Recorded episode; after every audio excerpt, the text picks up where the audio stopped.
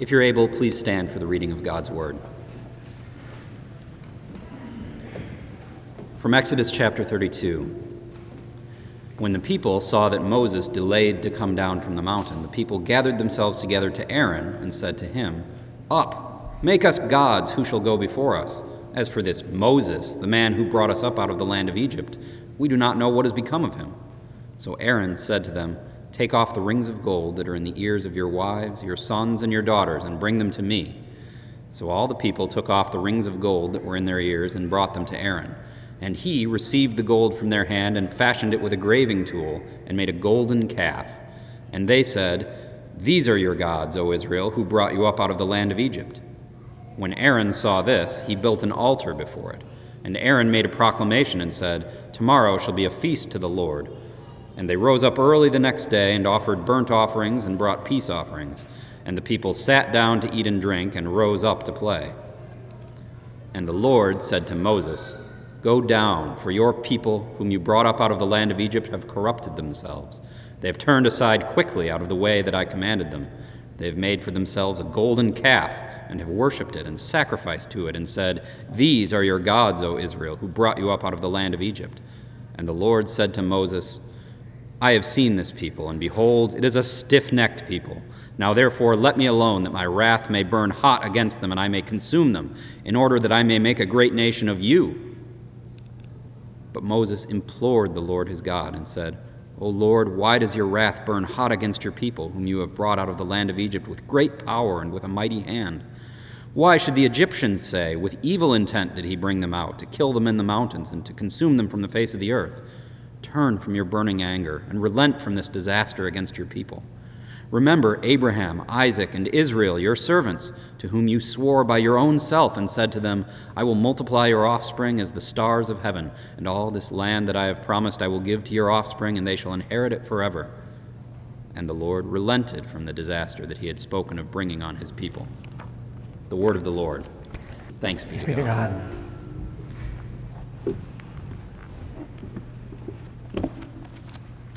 I'll invite you, please, to pray with me before we look at this passage further.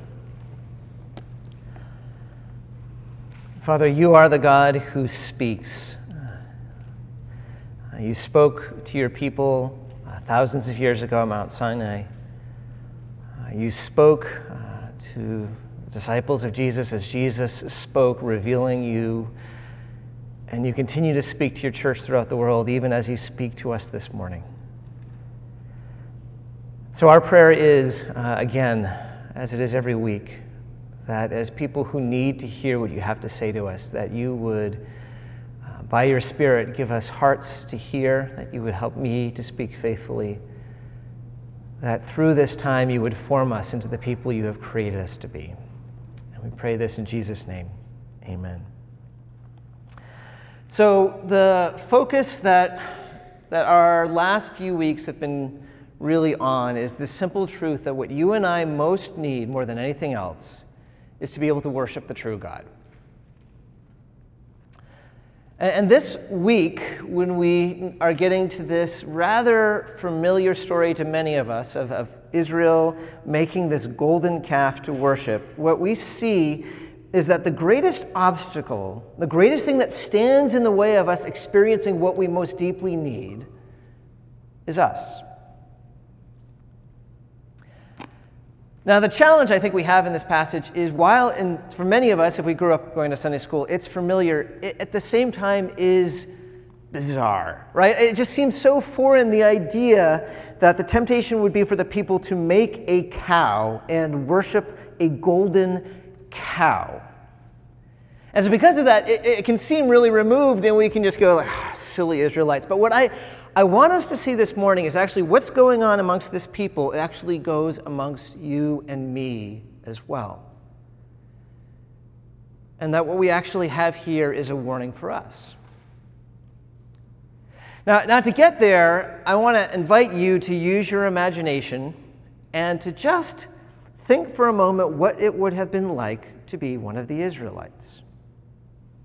Imagine you are, are one of them, and for all of your life until a few months ago, you have lived in a simple single home. It's never moved. You've had the same neighbors all your life, the same hikes that you take when you have a little bit of extra time to enjoy the river or whatever.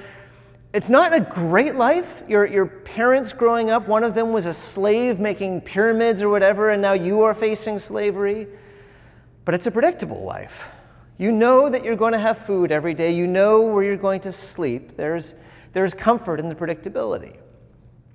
And then one day out of the blue, there's this guy, a guy you've never met, who has not lived with your people for more than 40 years, comes and says, God has spoken to me, and he's told me that I'm going to lead this people out of this land to a new land. And, and, maybe when you hear this, you, you feel like this kind of skeptic. Who is this Moses guy? Why does he think he's going to do this? And along with the skepticism, there is probably a sense of fear uh, threatened by the idea of, of going to an unknown place when this is all you've ever known, right? And then things start getting really crazy. You, you know, the, the water turns to blood. You see all these flies and these frogs. You hear stories of things happening again and again and again. And suddenly, before you know it, you discover that you're told that tomorrow you're leaving. You better pack up right now.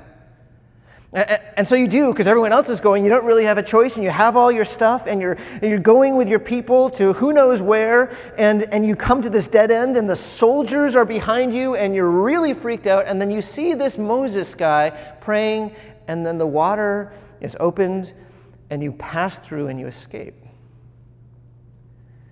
But then things are still confusing because you, you've never, I mean, there's no maps, no GPS, you feel completely lost, and you don't have any food supplies, you don't have any water.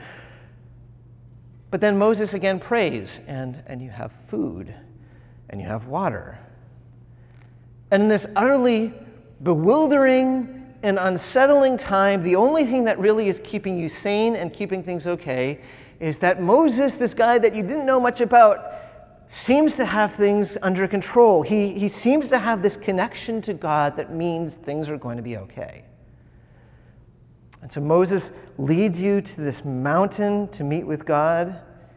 And then there's thunder and lightning and fire, and you hear a voice, and you are more terrified than you've ever been in your life. You feel like every part of you is going to, to disintegrate, it's going to melt at the sound of this voice. And then it stops speaking and you feel relief. And, and, and Moses says that this God wants a covenant with you, his people, that there's going to be a relationship formed. And so, and so there's promises made on both sides. And, and the leaders have this feast before God, and, and a bond has been made. And so then Moses says, I need to go up to the top of the mountain to kind of work out the final details. And so Moses goes up and you wait. And for the first few days, it's kind of nice. You've been traveling for a while, and it's nice not to have to just keep on packing things up. But honestly, if you're a big group of people tightly together in the wilderness, there isn't a whole lot to do. And so you start getting impatient. And people start complaining, like, how long does it really take for God and Moses to have a conversation to talk these things through? It should have only taken a couple of days, right? Days are a long time for just talking and talking, but a week passes and, and, and nothing. And so you wait. And then it's two weeks. Two weeks where you've heard nothing. Moses has not come down. Why hasn't he come down to tell us? Doesn't he at least need food? What, what's going on? And some people start murmuring questions. Could, could Moses maybe have just actually felt too much the burden of leading? Could he have just run away? Or, or maybe as he met with this terrifying God, he died.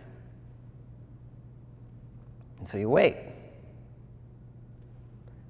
And, and, and then two weeks becomes Three weeks. Three weeks of a people who are accustomed to being slaves, who have not had leadership, whose only leader is Moses. He was the guide, he was the one who told them what to do, and they're without him. Three weeks, and you're just wondering what happened, and you're beginning to wonder maybe they're onto something. Maybe Moses isn't coming back. And you're feeling scared. And you wait. And then four weeks have passed with no word. And it is absolutely inconceivable to you what could be taking four weeks. Like, what would you need four weeks for? Moses, he must have left. That's the only explanation that makes sense at this point. And now, you, an entire mass of people, without any clear leader, have no plan. I mean, going back to Egypt does not seem like a good idea after you've wiped out that army, but you don't really know where you're going, and you certainly don't know how you're going to get there. And, and you wonder, what, what is Moses doing? What has Moses done? And maybe you're even beginning to ask, this God who brought us out of Egypt, what is he doing? What's going on? Have you ever felt anything like this? This, in the midst of waiting, this confusion, even a kind of frustration with God. Do you know what it is to be in the desert?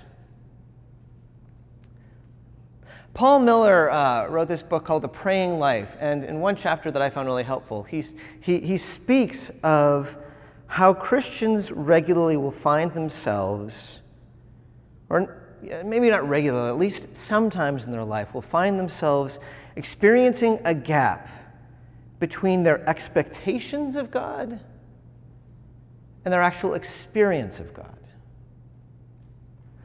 Usually, these expectations have to do with prayer, that, that we come to really deeply desire something, something we are convinced is good.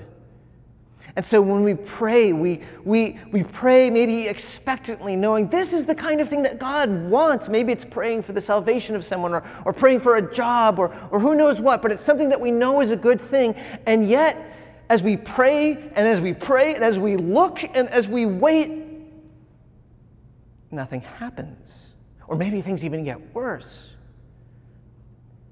And we find a gap between what we expect of God and what we experience of God. And that, Paul Miller says, is the desert. That's what he calls it the desert. It's something almost every Christian goes through.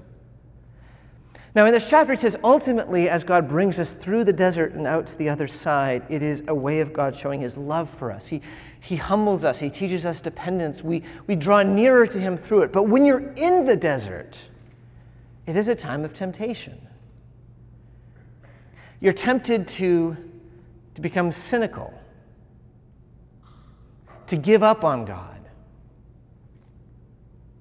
Or sometimes what you're tempted to do is to try to move the process along on your own, to kind of take things into your own hands because it doesn't seem like God's going to do anything about it, so you're going to have to take care of it. And maybe even use means or choices that God might not actually very much approve of. So, so, a clear example of this in the Bible is Abraham and Sarah. God promises Abraham, He says, I am going to give you and Sarah a son. They've never had a child. It has broken their hearts. He promises them they're going to have a son, and that son is going to be one who is going to begin a great nation. And they love that, and they delight in that, and they wait. And 25 years later, in their old age, still, what they heard God say was going to happen has not happened. There is a gap between their expectations and their experience. So, what does Sarah do? She and Abraham take it into their own hands, say, Well, okay, here's what, here's what we're going to need to do because it doesn't look like God's going to get moving. Abraham, I have a servant. She's young. Sleep with her and you can have a kid, and that's how this will work. They take it into their own hands. They're in the desert, they're tempted, and they do something that is not honoring to God to try to make things happen, not knowing that God still will give them Isaac. And that's the temptation that we have when we're in, in this moment of waiting and not seeing what God is doing and confused. Maybe it's to, to kind of go into a gray area financially to make things fit together. Or maybe it's to cross certain lines in our relationships because we feel lonely.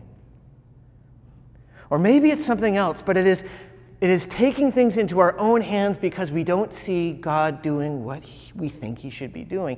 And that's, that's what's happening here at Mount Sinai. When five weeks, five weeks of no Moses comes, the leaders of Israel, they come to Aaron and they say, We have no idea where this Moses guy is. So we need to do something about this. You're the one who is closest to Moses. We need you to help us reconnect to this God. I want you to understand that's, that's the thing that they are trying to do here. I know it seems bizarre, and we'll kind of work through the details, but what they're asking for is a way of reconnecting to the God so they can have a plan for how to get out of the Mount Sinai area and into the land that they're supposed to go. Now, when it says, as it does, come uh, uh, as for this, it says, as for this man Moses, the man who brought us out of Egypt, we do not know what he has become of him. But right before that, he says, Up, make us gods who shall go before us. That could just as easily be translated, Make us a God who will go before us. And, and context shows that's really what they're asking for, because it's only one statue that's made, right? But more to the point, when they are asking for this God to be constructed by Aaron, they're not, they're not seeking a completely different God than the God who's rescued them. Here's, here's a little secret that we don't think much about. No one ever thinks they're turning away from the true, true God so that they can worship something that's not God. They, they believe that what they're asking for is a representation of God a statue that will kind of be their focal point so that they can reconnect with God and talk to Him and move things forward. They just want to move God along. I mean, we know how that feels, just sometimes wanting to move God along. That's what they're doing. They're saying, let's make a statue so that we can now have a connection point between us and God. And it might seem weird that they choose a, a cow, doesn't it? But why do we choose an eagle to represent our country?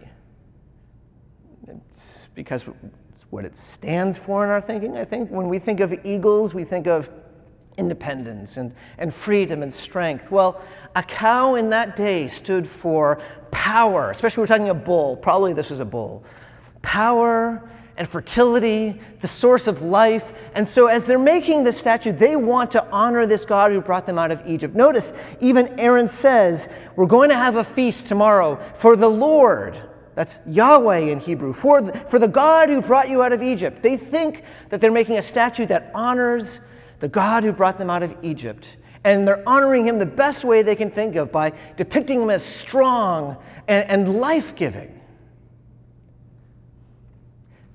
And, and notice how, how devout they are, how, how passionate. They are willing to sacrifice. Uh, Aaron says, Give me your earrings. This is their precious jewelry. They have very little jewelry, but they're gladly willing to sacrifice and give it.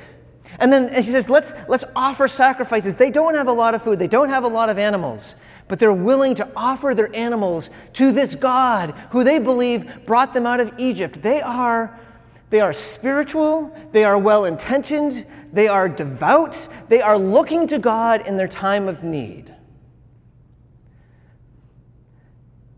The only problem is that they're wanting to do it on their own terms. Right? God's timing is not working well for them, so they want to do it on their timing. The way that, that they met with God before on the, on the mountain and the fire is terrifying, so they would rather just meet with Him in, in something that makes more sense to them, and like, you know, this cow that still honors Him. They have a worship service that is the way that they think they should honor God and worship, and not, not how He says. They are they're meeting with God on their own terms. So, on one hand, you see devout, you see passionate, you see spiritual. On the other hand, you see the fact that they're they're the ones who are deciding how they think of God and how they meet with God. And the question is is this worship that is in their own terms even worship of the true God at all? Or is it a Stepford God? Perhaps you're familiar with uh, the book and then the movie, The Stepford Wives. Um, it's a story of in this, you know, kind of sleepy town in Connecticut. This couple comes and everything looks great, but people they start noticing that it's a little bit weird that every wife is not only attractive, but every wife seems to love doing housework. And, and love doing whatever their husbands want them to do, and, and there is no extra thought life, they have no extra desires. And what is eventually discovered is that each of these husbands has eventually has at some point or another replaced their wives with a perfect robot replica of their wives. A, robot who will do exactly what their husbands want. So all arguments are now resolved. All division of labor is now clear. In their relationships, from one perspective, it is idyllic. But the question, of course, is is there love at all for a wife that is just your own making? Or is it really just love for yourself? And, and isn't that exactly what Israel is doing? These are Stepford, this is a Stepford God. Yes, they're going to use the name of God. Yes, they're going to use the story of God, but they get to depict God in a way that, that makes sense to them, that is, that is comfortable to them. They get to approach God in a way that makes sense in terms of their own worship. Everything they're doing is on their terms. They're worshiping their Stepford God, and the question is are they worshiping God at all? And I hope you're beginning to see how how what happened in such a bizarre way thousands upon thousands of years ago actually speaks very much to our day and age. Because I would suggest that Stepford Gods is something that is endemic to our country. You know, I, I, was surprised by a recent statistic that I looked at. You realize that less than 10% of the people in our country are identifying themselves either as atheistic or agnostic. Almost everyone believes in God of some sort. The question is not whether people believe in God, but it's what God they believe in and how they believe in God. And I would suggest that in our day, it is more common than ever before to think that we get to set the terms, that we get to decide how we think God should be. You know, I think this is one of the reasons why sometimes a Christian position seems so offensive. For us to believe that salvation is only through Christ, for us to believe in certain sexual ethics, the reason it's offensive is because people basically think, why would you choose to believe in a God who believes that? You can choose to believe in whatever God you want to. So if you believe in a God who says that, that clearly says something about you. It's utterly bewildering when we say we don't make the choices, it's God. Because we're in a nation that, that gets to decide what we think of God.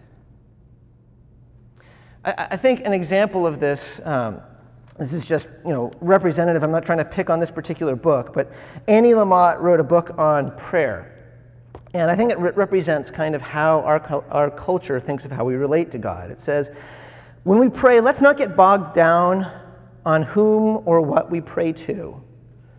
Let's just say prayer is communication from our hearts to the great mystery or to goodness, to the animating energy of love we are sometimes bold enough to believe in, to something unimaginably big and not us. We could call this force not me. Or for convenience, we could just say God. Do you understand what she is saying? She's saying it really doesn't matter the name we give to God, how you think of God. It doesn't really even matter how you pray. It, it, what matters is this spirituality, this, this devotion, this, this willingness to draw near to God however you think of Him. And what she's saying is it's a Stepford God. You make of God however you feel comfortable, and as long as you're devoted to that God, that is what prayer should look like. Do you realize how, how contrary that is to the true God of the Bible? Now, I, what I definitely don't want us to do is to just go, oh, those people out there. And I think we really need to start thinking to what extent is that sin uh, of reshaping God in a way that we're comfortable with something that is true of us? Let me ask you, even as I ask myself, do you really know the true God?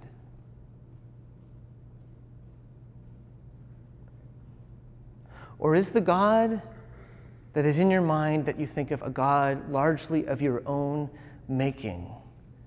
A God that you believe in because that's comfortable? How often does the God that you know and you believe in make you uncomfortable? How often does he do things that you find confusing or frustrating? How often, as you come to understand who he is, do you feel a part of you wishing he were somehow different? If the answer is never, the question is, is that because you have made God so much like you want him to be that you don't know the real God who will confront and offend and sometimes threaten you? Is your God a Stepford God? See, our, our, our culture thinks that that's not a very important question. What's important is spirituality and devotion. But do you see how differently God evaluates what takes place when Israel is filled with devotion and filled with spirituality and calls upon God, but not upon the true God? What does God say? In verse 7, he just summarizes all of the problems that are with this. And the Lord said to Moses, Go down, for your people, whom you brought up out of the land of Egypt, have corrupted themselves. It's interesting that he starts there. You are defined by what you worship. And when we worship something other than the true God, it, it ruins us. It makes us less than what we were made to be. It corrupts us. And continues on, they have turned aside quickly out of the way that I commanded them. So often we think worship is more about passion or about rituals, but for God, worship is fundamentally about obedience. And God said just not that long ago, Do not make an image of me. And they've disobeyed. And God says to obey is better than sacrifice. They have walked away from my commands. And says, they have made for themselves a golden calf and have worshiped it and sacrificed to it and said, These are your gods, O Israel, who brought you up out of the land of Egypt. Do you hear the anger, the grief, the, the offense? My people have been unfaithful to me. My people have cheated on me with another God. Because they just had their wedding feast. The closest analogy that I can think of to the covenant that was made between God and his people is a wedding covenant. They have bound themselves to each other, and now on the wedding night, the people of Israel are sleeping with someone else. I, I think perhaps some of the times that we don't recognize the gravity of idolatry, it's because we forget that God is a person. We think of him as this force that's all present rather than a true person who truly loves and is truly distinct and not only does he love, the Bible says he loves jealously, like a husband who loves his wife so deeply that he will never be satisfied if his wife is cheating with another. So God loves us jealously. And to cheat on him is to betray him. And, do you see how God responds to this? Do you see the depth of passion that God has for this? He says, verse 9, and the Lord said to Moses, I have seen this people, and behold, it is a stiff necked people. They will not repent, is what that means. Now let me alone, that my wrath may burn hot against them, and I may consume them, in order that I may make a great nation of you. This is one of those parts of the Bible that we kind of would rather skip over because we don't want to think of a God who is wrathful. But, but what we are meant to see as God is saying this is just how grave a sin idolatry is. That it is worthy of God's anger, it is worthy of destruction, it is heinous in God's sight. In, just a moment, we will see that this is not the last note, that the, that the last note of this story is forgiveness but before we jump there, we need to understand that when God forgives, it is not because idolatry is trivial in His sight. It's not because He has to forgive. It's not because he will somehow be lonely without us and so he needs us. None of those are true. This is horrible, and he would have every right to wipe out this people in a moment. And yet there is forgiveness. You know, one of the, the ironic tragedy, or the tragic ironies of this, is that even as this people are feeling the need to plan, to figure out a way to make a connection with God, what is God speaking to Moses about on the mountain? He's saying, Here's the plans. Here's the great plans I have for how I can live among you. I'm going to make a tent so that I'm always with you and you'll never wonder where I am again. This is the truth of the desert, by the way. Even as we are wondering what God is doing, God is attentive and He knows, and He has a plan that is better than we realize in the middle of the desert. And if only Israel had known and waited, this would all have been different, but they didn't. And so, over the next chapters, there's this question what will God do? God deserves to destroy them, but even if He doesn't destroy them, maybe He just leaves them alone. That would also be appropriate. That would be mercy. But in the midst of this, Moses, Moses, the one who is their leader, prays. He himself also is filled with anger. He sees the horribleness of what is done, but he loves his people and he prays. And he doesn't pray, hey, God, they don't deserve it. He prays, Lord, you are a merciful God. Lord, you have made promises to Abraham and to Isaac and Jacob. Lord, remember these promises, show mercy, and stay with us. And God hears the prayer, and it says he relents. And I'll tell you, one of the most beautiful aspects to me of this book of Exodus is something that's easy to overlook because we kind of skim over some of this section. But right before we get to this great sin of the golden calf, God is giving the blueprints for the tabernacle. And you know what happens right after God declares his forgiveness? He doesn't say there's going to be a, a 12 month time of probation. He doesn't say, you know what, okay, I'll go with you, but only remotely. He says, okay, let's go right back to making this tabernacle that I planned. There is, there's no resentment, there is an immediate return. It is like a do over, it is like nothing ever happened. Because that's the extent of God's forgiveness, even for the grave sin of idolatry, because of Moses' prayer. Do you realize that right now, right now, you have someone who is praying for you before the Father. Someone who's greater than Moses. Scripture says Jesus, the Son of God, prays for us night and day,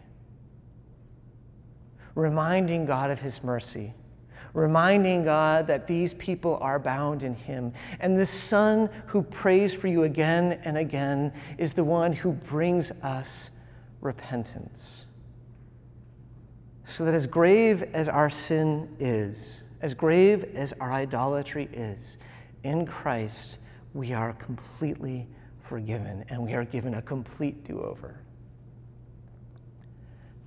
And I believe that the more that we understand what idolatry actually looks like and how terrible it is and how deep God's forgiveness is, the more it will drive us to seek to turn from our own man made visions of God to pursue and know the true God and worship Him faithfully.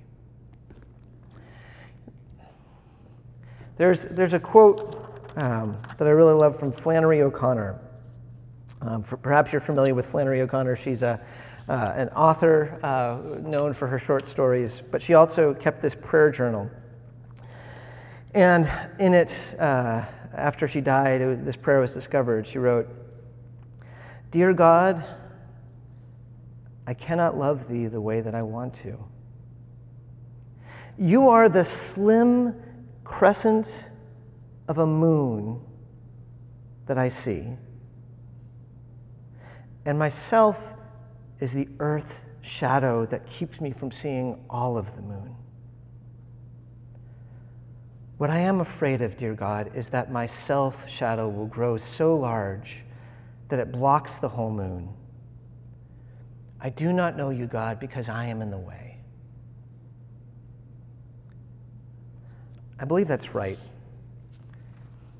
That we do not know God because so often we are in the way, that oftentimes our worship is not true worship because we worship something of our own making. And I think the right response is to turn before God in confession and acknowledge where our sin is and to look at Christ and to ask for forgiveness and ask that He would show us the true God who is worthy of our worship and love. So I invite us even now to take a moment in silent confession, asking that God would cleanse our vision, that we would see the true God more clearly and worship Him alone. Would you please join with me in prayer?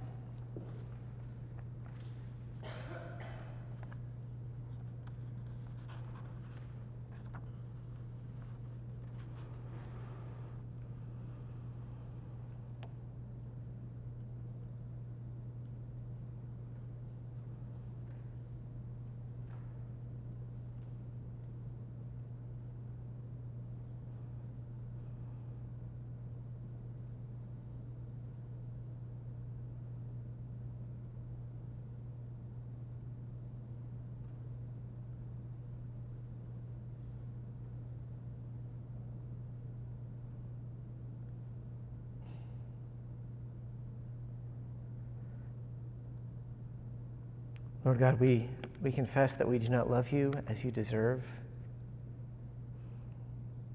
That so often we, we are threatened by who you truly are, and it's easy for us to think of you differently than you are. And so we ask that you would open our minds and our hearts to help us to see you more clearly, to worship you, the true God. We ask that you would forgive us our sin, and that you would lead us more and more to yourself. We pray this in Jesus' name. Amen. Hear the good news of the gospel from Nehemiah reflecting on this very event.